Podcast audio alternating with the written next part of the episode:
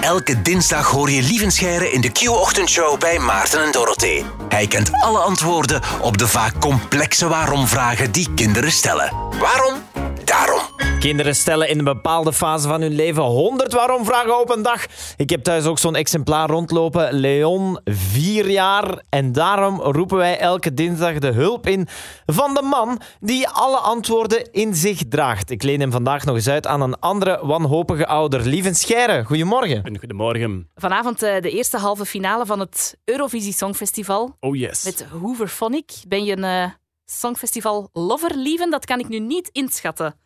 Ik ben liefhebber, ja. Ja? Ja, ja, ja. Ehm, vroeger eigenlijk niet. Dan heb ik een jaar in IJsland gewoond. In IJsland is het Eurovisie Songfestival een religie. Oké. Dus eh, iedereen zit binnen. Eh, er zijn speciale afhaalmenu's. Mensen komen samen. Dat is daar ongelooflijk. Oké. Eh, en op het einde stem je dan voor de Denen. Hè, Dat is er ook een traditie.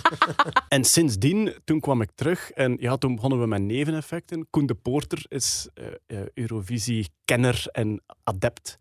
En eigenlijk, voor mij is het Songfestival echt tof geworden eens dat Twitter begon.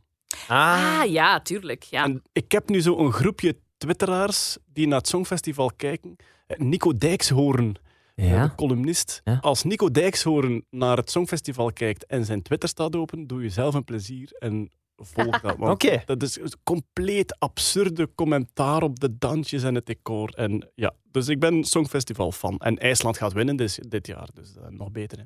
Oké, vanavond dus zeker kijken, maar daarvoor ben je hier niet. Eh, wij lenen jou deze week uit aan papa Wim.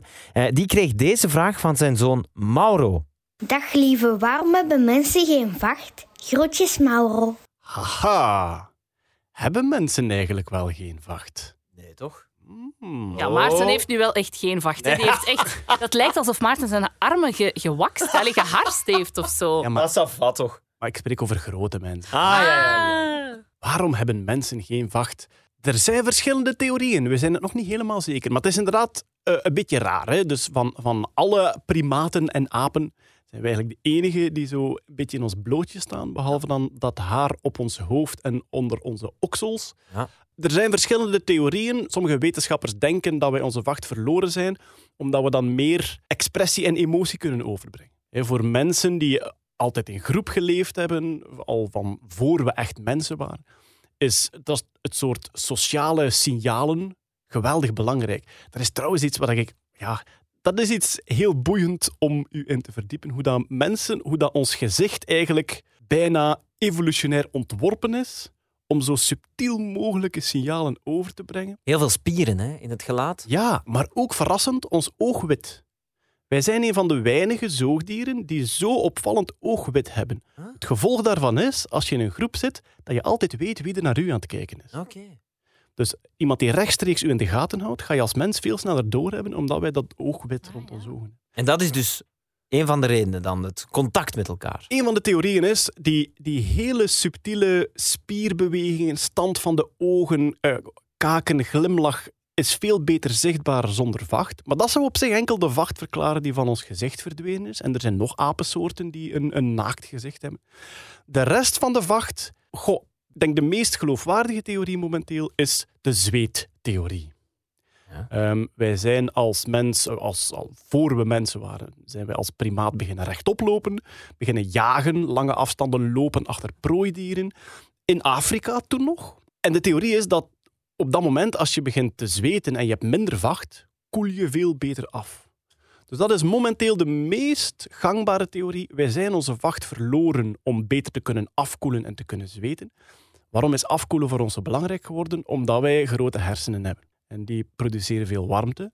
Nu kan je je afvragen, waarom staat er nou wel juist haar op die hersenen? Ah ja. Dat is als isolatie.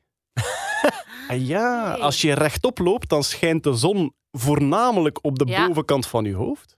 En mensen die kaal zijn en die in de volle zon lopen, die, Die zullen, verbranden. die Ja. zullen nu dat bevestigen. Niet alleen verbranden die, die ja, hun hoofd overhit ook. hè. Die gaan heel snel een pet of, of iets anders op. Ja, ja.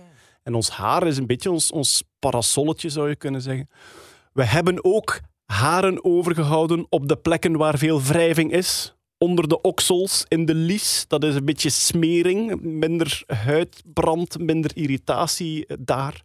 En voilà, daarmee zijn we een beetje naakte aap geworden. Ehm, Er zijn nog een paar naakte zoogdieren, zoals de olifant en de neushoorn.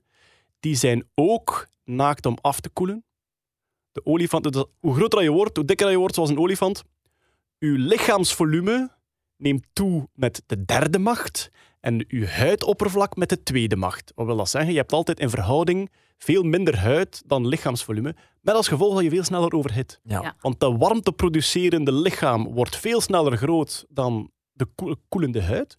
Hoe heeft de olifant dat opgelost? Heel simpel, door al die plooitjes in zijn huid.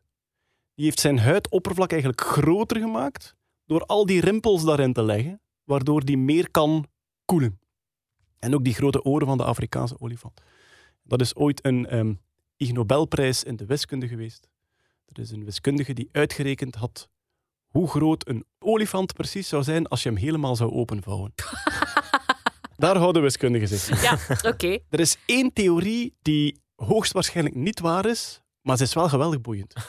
En dat is de aquatic ape-theorie. Ja? Het is begonnen in de jaren 60. Er zijn biologen die zeggen, als je kijkt naar zoogdieren zonder vacht, zijn dat bijna allemaal dieren die in het water leven. Eh, nijlpaarden, eh, bijvoorbeeld ja, dolfijnen sowieso. En dus er is een theorie dat de mens afstamt van een apensoort die eigenlijk half in het water leefde. Zoals de nijlpaard. En de eerste keer dat ik het hoorde, dacht ik van ja, dat, dat slaat er echt nergens op. En ik ben er half van overtuigd dat het niet waar is. maar er is een TED-talk over gegeven, die is geweldig boeiend. Als je Elaine Morgan hoort uitleggen waarom zij denkt dat we afstammen van waterapen, dan denk je na een tijdje, ah wel ja, god. Maar, Ik ga eens checken. Hele goede argument. maar dus, Waarom hebben mensen geen vacht? Hoogstwaarschijnlijk omdat we dan beter kunnen zweten en afkoelen.